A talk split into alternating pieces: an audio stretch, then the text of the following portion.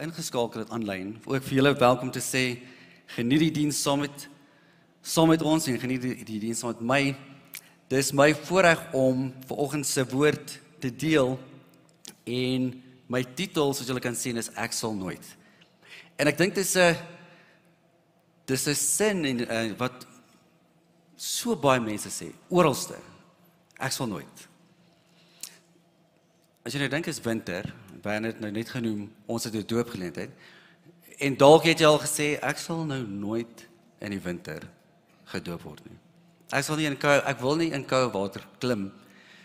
Maar dalk is dit 'n geleentheid wat die Here op jou hart kom plaas en kom druk, maar ek dink jy moet gedoop word. So dis tussen jou en die Here. Maar dis iets wat ons baie keer sê, ek sal nooit. Jy hoor dit en mense sê dit as jy kinders het, hoor jy ook hoe kinders sê ek ek gaan nooit daai eet nie. Of jy het dit ook al gesê, ek sal nooit dit eet. Ek onthou jare terug was ek in Engeland en ek het saam met 'n vriend, hy het my hy is van Bosnië. En nou vat hy my uit vir ete en sy aksent is al klaar moeilik om te verstaan. So meeste van die tyd maak ek maar net of ek verstaan wat hy sê en ek gaan maar net aan. En hy vra vir my, "Do you like ek hoor Horlicks? Do you like Horlicks?" Maar nou is dit dis 'n redelike warm dag toe in Engeland en ek sê, "Yes." But it's warm today, but yes. En ek sien toe hy het so vreemde uitdrukking en hy sê, "But can I get you some?" Ek yes. En hy kry toe vir my 'n bak olywe en ek nog ek haat olywe.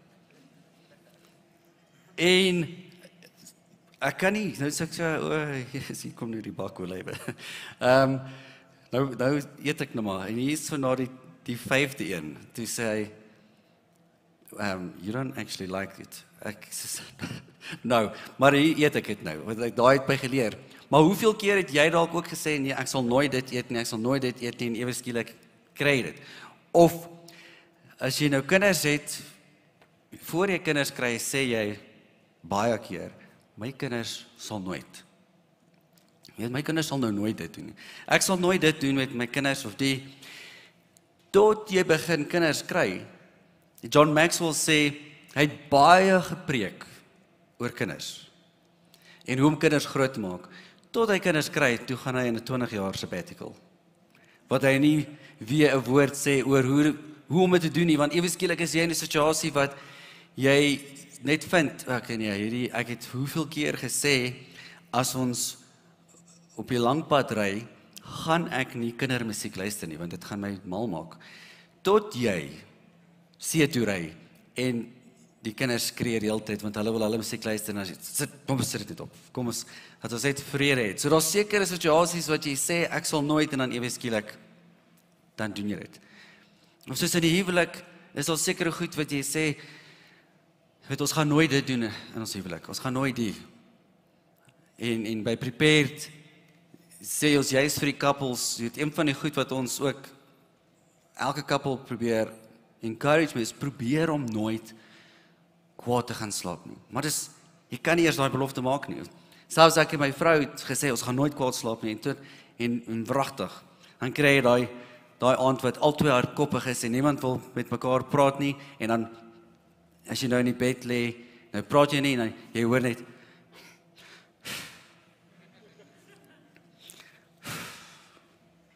Is dit en dan eventueel, okay, kom ons praat hierdie ding uit. En as jy nou wragtig nog so hardkoppig was dat jy het gewag tot die volgende oggend, dan is dit 'n jy word koud wakker teenoor mekaar en dan later sorteer jy dit nou uit. Maar daar kom tye wat ons sê, nee, ek sal nooit tot jy in hierdie situasie is en jy doen dit. Hoeveel keer het ons al gehoor hoe iemand sê vir jou, of dalk het jy dit ook al gedoen, weet jy, ek sal jou nooit vergeet. Ja, ek sal jou nooit vergeet nie. Ek gaan jou nie ek sal jou nooit los. En daai weet as ek ehm um, ek is nog by skole ook betrokke is dan hoor ek gereeld tienerverhoudings. Jesus. Elke week is dit 'n nuwe dis my trouvrou, dis my trouman en dan volgende week het iemand is iemand vergeet. Ek sal jou nooit ignoreer.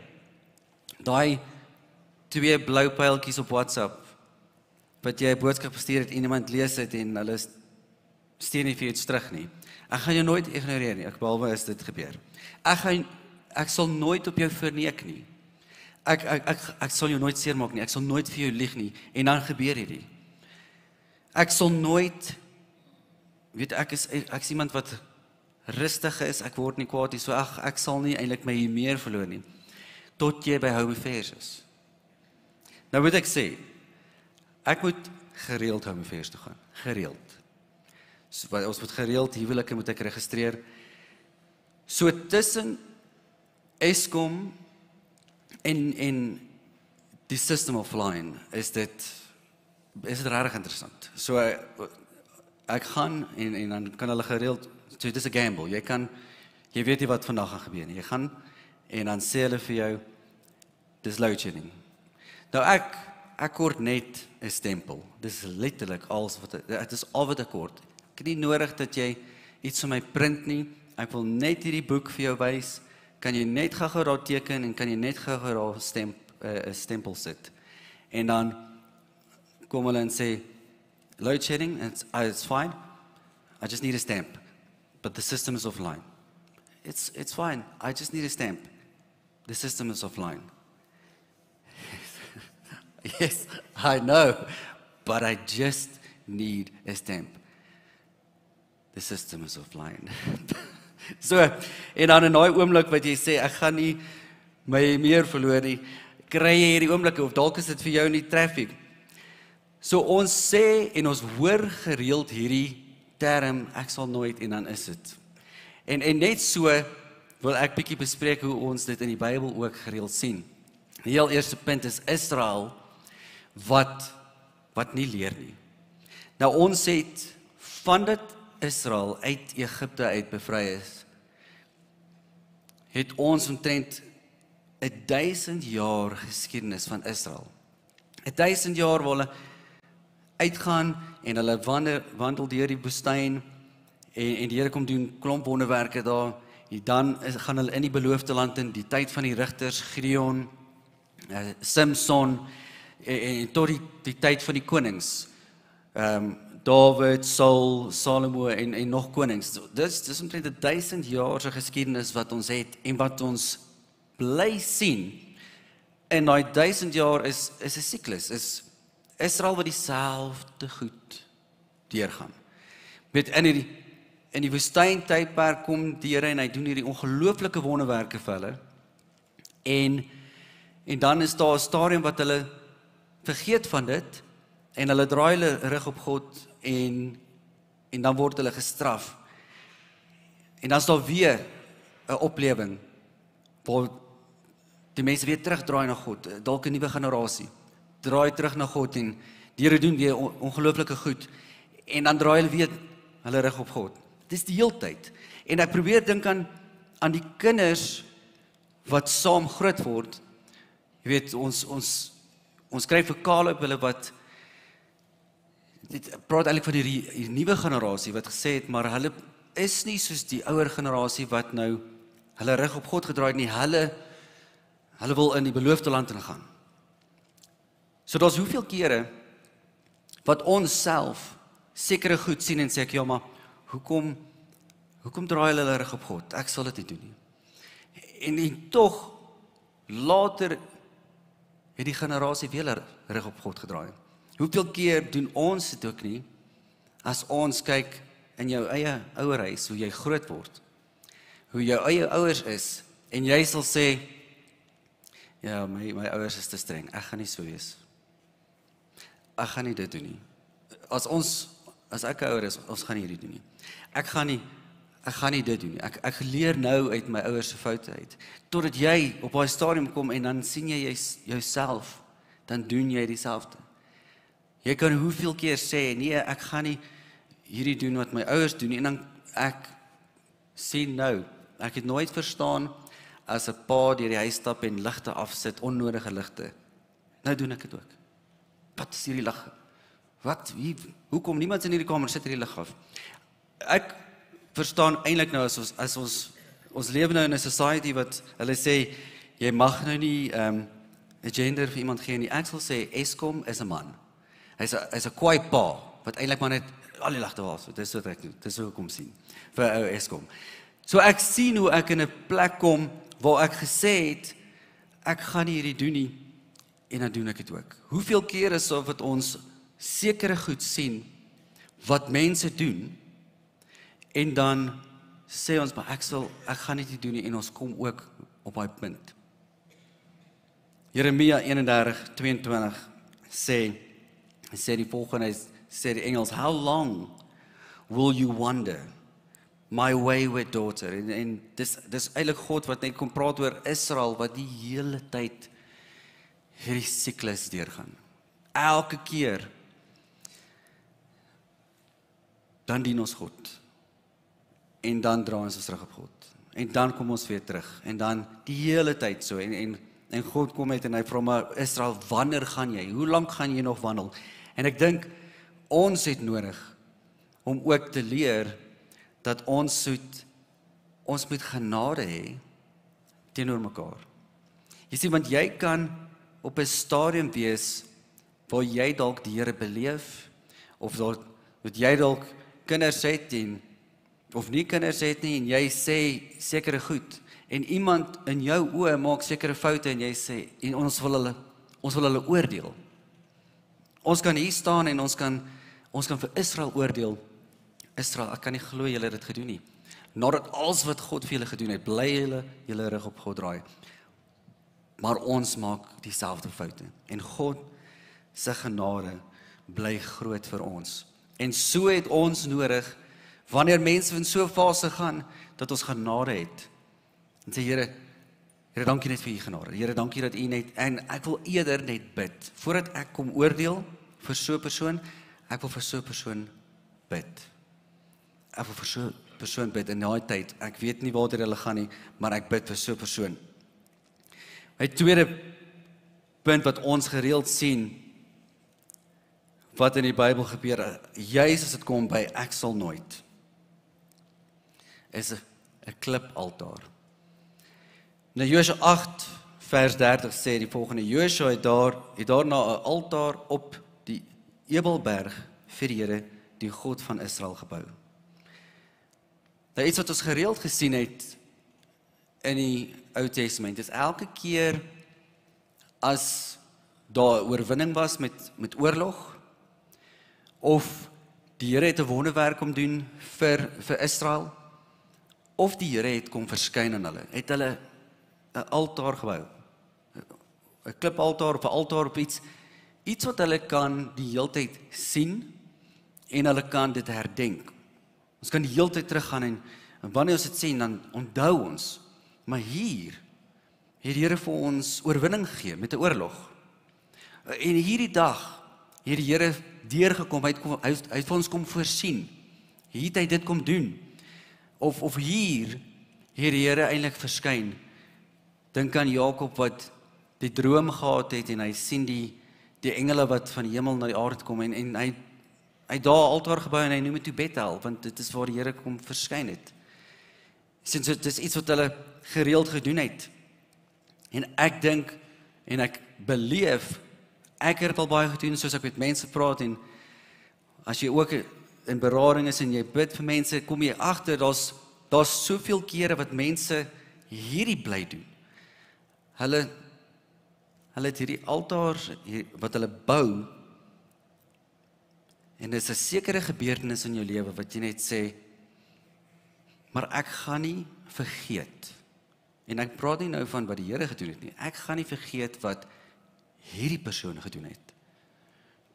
Daai my ma, my pa, daai persoon, daai kollega, hierdie besigheidsvernoot of of of selfs die kerk of iets ergens in ons lewe het iets gebeur En dit is asof ons hierdie ding bou en ons sê maar ek gaan dit nie, ek wil dit nie vergeet nie.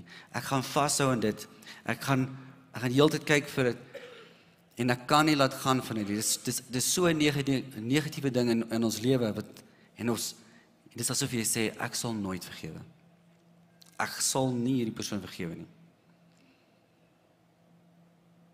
Matteus 6:15 kom Jesus en hy sê hy kom moedig almal eintlik aan sê ek, ek wil hê julle moet vergewe.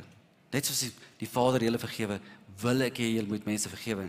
En as ons nie mense vergewe nie, dan kan hy ons nie vergewe nie. Jy sien, die Here wil kom en hierdie negatiewe altaar en gebeurtenis wat ons aan vashou wil eintlik om verwyder uit ons lewe. Daar daar vryheid kan wees. Ons het nie nodig om heeltyd net vas te hou aan hierdie negatiewe nie. Maar ons kan vashou aan die positiewe, dit wat God kom doen en mag die Here ook kom en in jou hart kom aanspreek. As jy dalk op so 'n punt is wat jy sê ek sal nooit. Maak nie saak wat nie, ek sal nooit en ek ken 'n hele paar mense wat dit al gesê het en nog steeds sê ek kan nie. Ek kan nie. Ek kan nie dit doen nie. En met die Here se genade mag jy op so 'n punt kom wat jy net kan sê Here, ek wil net kom vergewe. Petrus is 'n derde punt. Matteus 26:35 sê Petrus die volgende hy sê dit aan Jesus al moet ek saam u sterf ek sal beslis nooit doen nie. Jesus sê vir hom voor dit daar gaan 'n tyd kom wat jy my gaan verloon. En Petrus net hy stry daar's nie 'n manier nie.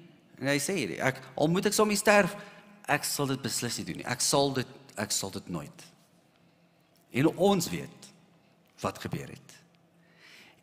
En en ek ek probeer dink aan al die disippels want die nuus het natuurlik versprei.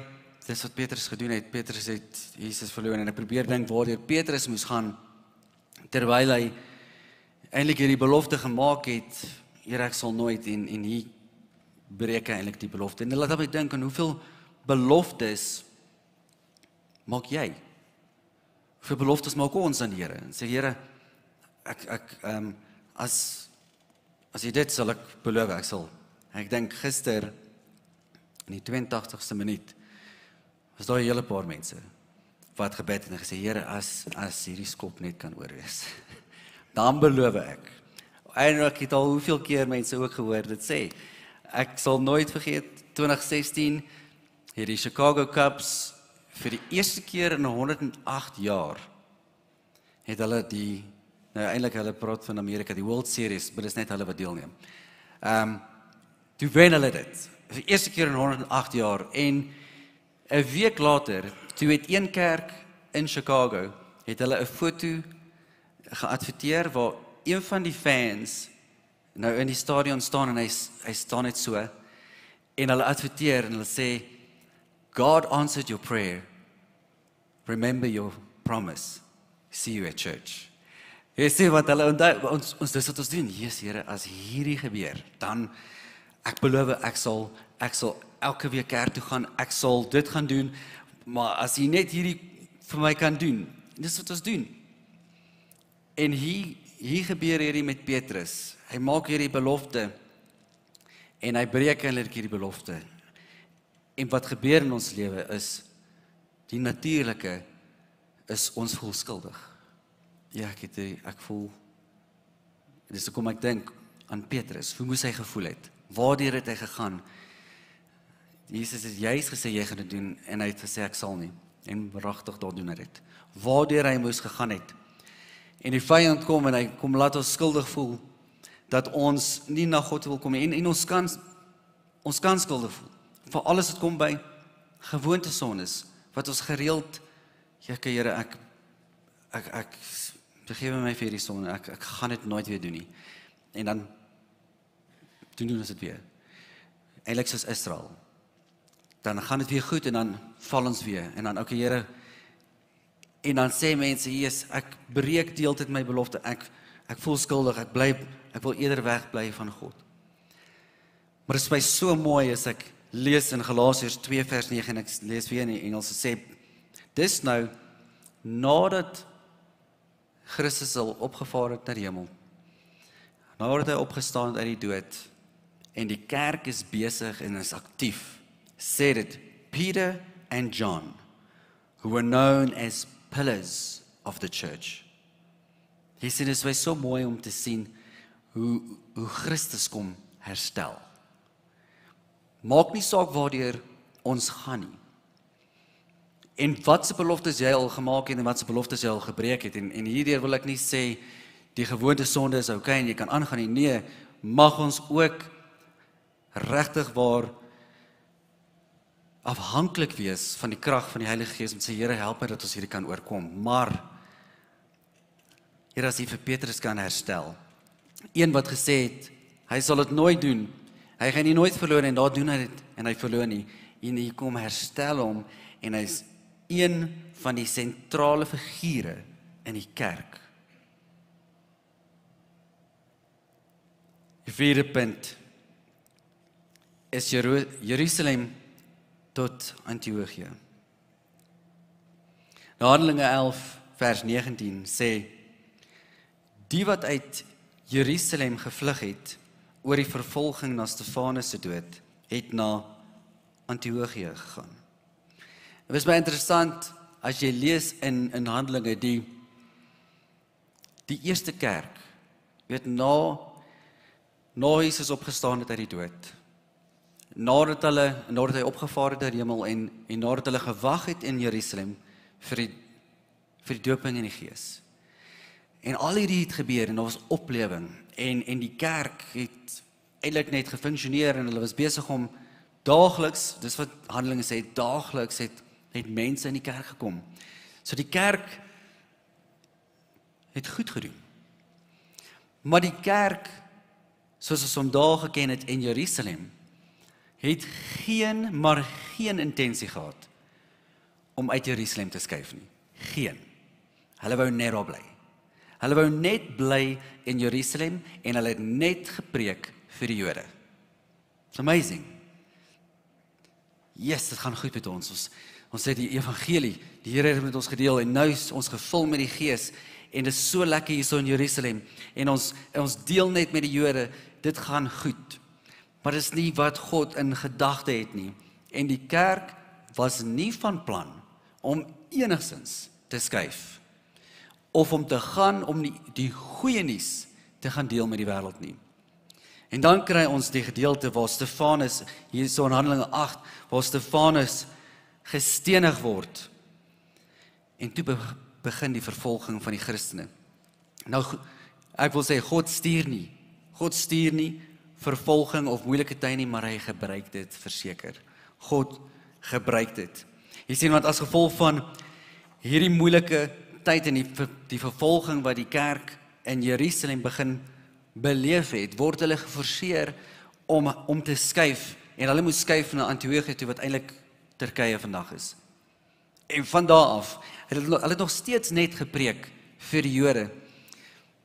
Maar toe begin iets anders toe begin daar ander mense hoor van die evangelie en ewe skielik begin die Jode se hele visie en en dit wat hulle eintlik ook gedink het maar dit is nie hierdie goeie boodskap is nie ons sal nie. Ons sal nie gaan en vir die ander mense want dit is vir ons dis net vir ons. En die Here kom veroorsaak dat hierdie kerk moet skuif. En as gevolg van daai skuif begin die evangelie versprei oor die hele wêreld. Ek dink aan een figuur in die Bybel as ons nou hierdie moet opsom, ek sal nooit is dit Jona. Jona wat net daar is nie 'n manier. Here dat ek sien toe gaan. En vir daai mense gaan preek nie. Daar's nie 'n manier nie. En hy hardloop en hy probeer alles en die Here kom net en in in die Here se gentle manier druk hom eintlik om te gaan. En mense se lewens word verander. Jy sien net soos die kerk in 'n gemaklike plek was. In Engels praat van 'n comfort zone. Dit is so lekker. Dit gaan so goed. En en, en dis dis amazing. As dit goed gaan met jou, dis amazing. Maar ons kan nie laat ons gemak of ons comfort zone oorneem en verhoed dat ons iets doen vir Here nie. Ek en my vrou 'n hele paar jaar terug het eintlik al dit kom eintlik nou al 20 jaar, oor die 20 jaar wat ons regtig ervaar die Here praat met ons oor 'n sekere plek en dit seker so 4 jaar terug het ons baie meer duidelikheid begin kry wat die Here net op ons hart begin plaas. Hy wil wil regtig erns in die toekoms. Erns in die toekoms. Moet ons die mense in Al in Alaska van alle plekke moet ons die mense gaan bedien. Ons moes eers gaan search, is daar mense in Alaska? Ek het nie geweet nie. Ons regtig net gaan kyk, is daar regtig mense en en daar is. En dit wat ons deur gegaan het in die begin, sê o, oh, Jesus nee, Here. Ehm, um, ek het ons familie is hier. Ehm, um, plus dis warm hier. dis lekker in Suid-Afrika. Ten spyte van alles wat aangaan, ten spyte van dit wat jy beleef. Here, wat ons het 'n gemeenskap hier en dis die temperatuur net om ek meen hier ek dink dit is nou 9 grade. Ek dink ons maksimum vandag is 18. 18 in Alaska is 'n eintlik 'n warm somersdag. Dit is so minus 20 word dit al. So as hulle as dit as dit as dit 5 grade is, dan hulle kort my hemde aan. Want jy weet, hulle is gewoond aan minus 20.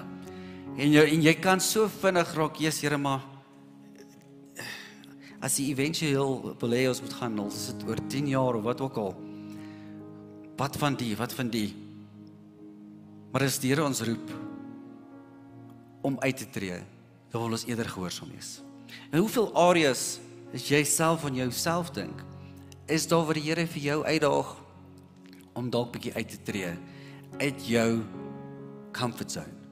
En ek ek sê nie jy moet nou gaan bid of jy eers in Afrika moet gaan of iets nie ek glad nie. Maar dalk het die Here al vir jou gesê, ek wil hê jy moet 'n selgroep begin. Nee, Here, ek sal nooit. Skok by een en nee, Jesus, Here, ek het nie tyd nie. Of of weet jy wat ek wil hê jy moet die dream team join. Wees begin net volunteer. Nee, Jesus, Here, ek kan nie, ek kan nie dit nie. Banner het net genoem 16 Julie het ons 'n geleentheid saam met Klompkerke Serve Day wat ons regtig eintlik 'n verskil wil maak in die gemeenskap. Hoe dalk het jy al baie gesê nee, ek dis net nie ek nie, ek hou nie van sulke goed nie. Maar die Here druk iets op jou hart. En dalk is hierdie 'n geleentheid wat jy kan sê, okay, ek kan ek kan nou uittreë.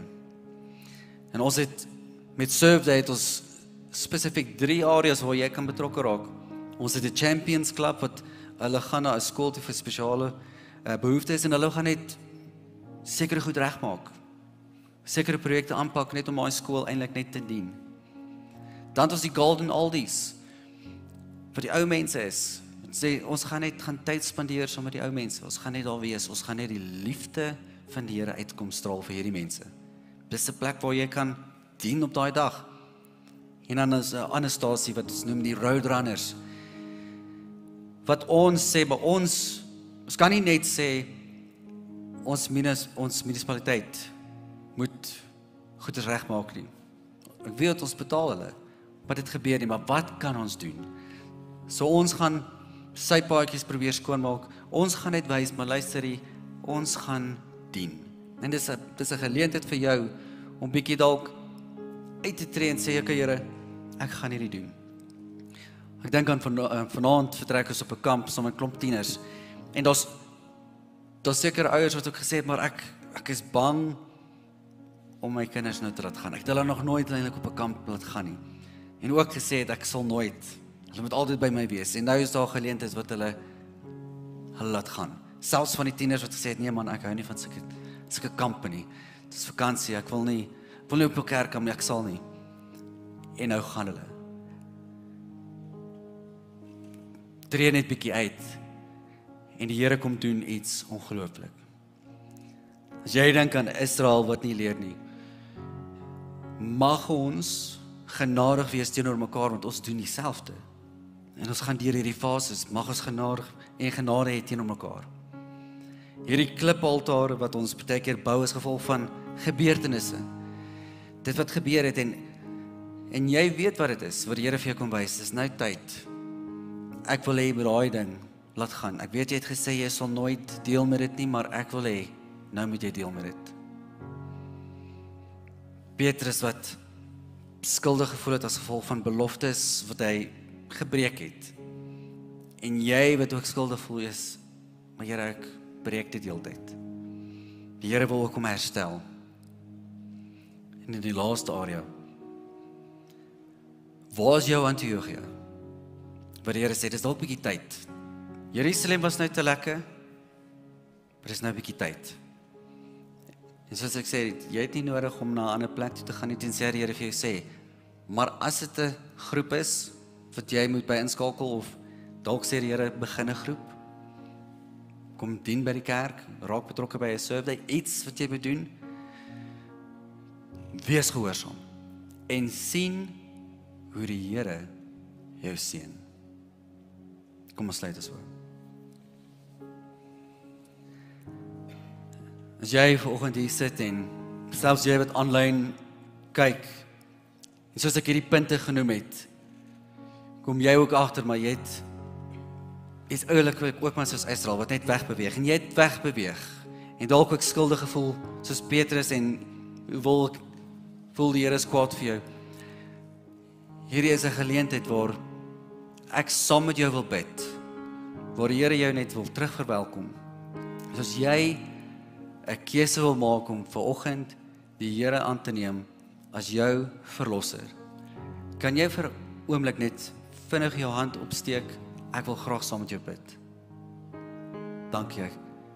En elkeen wat aanlyn is, ek wil saam met jou bid. Ek wil vra dat jy jou oë gesluit hou en hardop saam met my bid. Kom ons bid hardop. Here, dankie vir u genade. Dankie dat u gesterf het vir my sonde ek neem U aan as my verlosser. En ek wil U volg van vandag af. Dankie dat my lewe nooit weer dieselfde sal wees. In Jesus naam. Amen. Kerk kan ons net 'n harde cheer gee vir elke besluit wat gemaak is. Vir jy wat aanlyn kyk en vir elkeen van julle wat hier is, ons het 'n skakel. Ek kies Jesus. Jy sal ook sien aanlyn. Hierdie skakel is eintlik net vir ons. Ons wil graag in kontak met jou kom. Ons wil saam met jou bid. Dit is vir ons so belangrik dat ons saam met jou bid vir die volgende stap. En ek het genoem dalk is jy bang vir die volgende stap. Maar dalk kom praat die Here met jou. Dis dis nou nodig. Kom ons tree uit. Hy raai Jerusalem het wat gemaklik is en dis nodig vir die volgende stap. Ons wil graag kontak maak. Kan jy asseblief op daai skakel gaan net jou besonderhede daarop sit? Ons wil jou graag kontak. Ons het nou ook die die geleentheid om saam nagmaal te gebruik. En jy het op jou stoel het jy die kelk en jy kan ja, jy kan daai plastiek afval en dan sal jy die die wafer sien en dan kan jy die ander silwer gedeelte ook afval. En dan jy wat aanlyn kyk as jy die elemente het, as jy welkom om saam met ons dit te gebruik het ons dit saam as kerk geniet. En die woord sê ons moet wanneer ons nagmaal doen, moet ons dit gereeld doen. En ons as ons dit doen, doen ons dit eintlik om te herdenk dit wat Christus vir ons gedoen het. Christus kom net soos hy vir Petrus eintlik kom herstel het. As ons dink aan die die nagmaal is dit wat Christus kom doen. Hy hy kom versoen ons, hy het ons kom herstel. As ons die wafer gaan saamneem, dit praat van die liggaam van Christus wat gebreek was vir ons. Het alles geneem op homself. Kom ons neem dit saam en ons herdenk dit.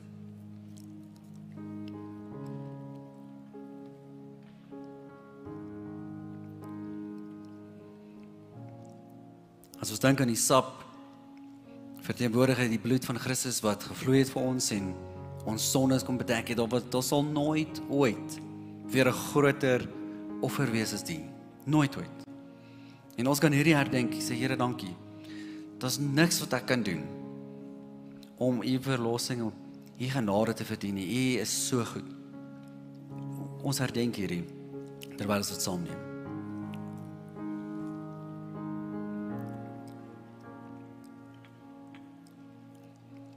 Here, dankie net vir u goedheid. Dankie vir u liefde vir elkeen van ons. Dankie dat u ons nie wil los waar ons is nie. En dat u ons terug verwelkom elke keer. In Jesus naam. Amen. Met dit wil ek ons aanlyn gemeenskap met groet. Baie dankie dat julle ingeskakel het. Mag die Here julle seën.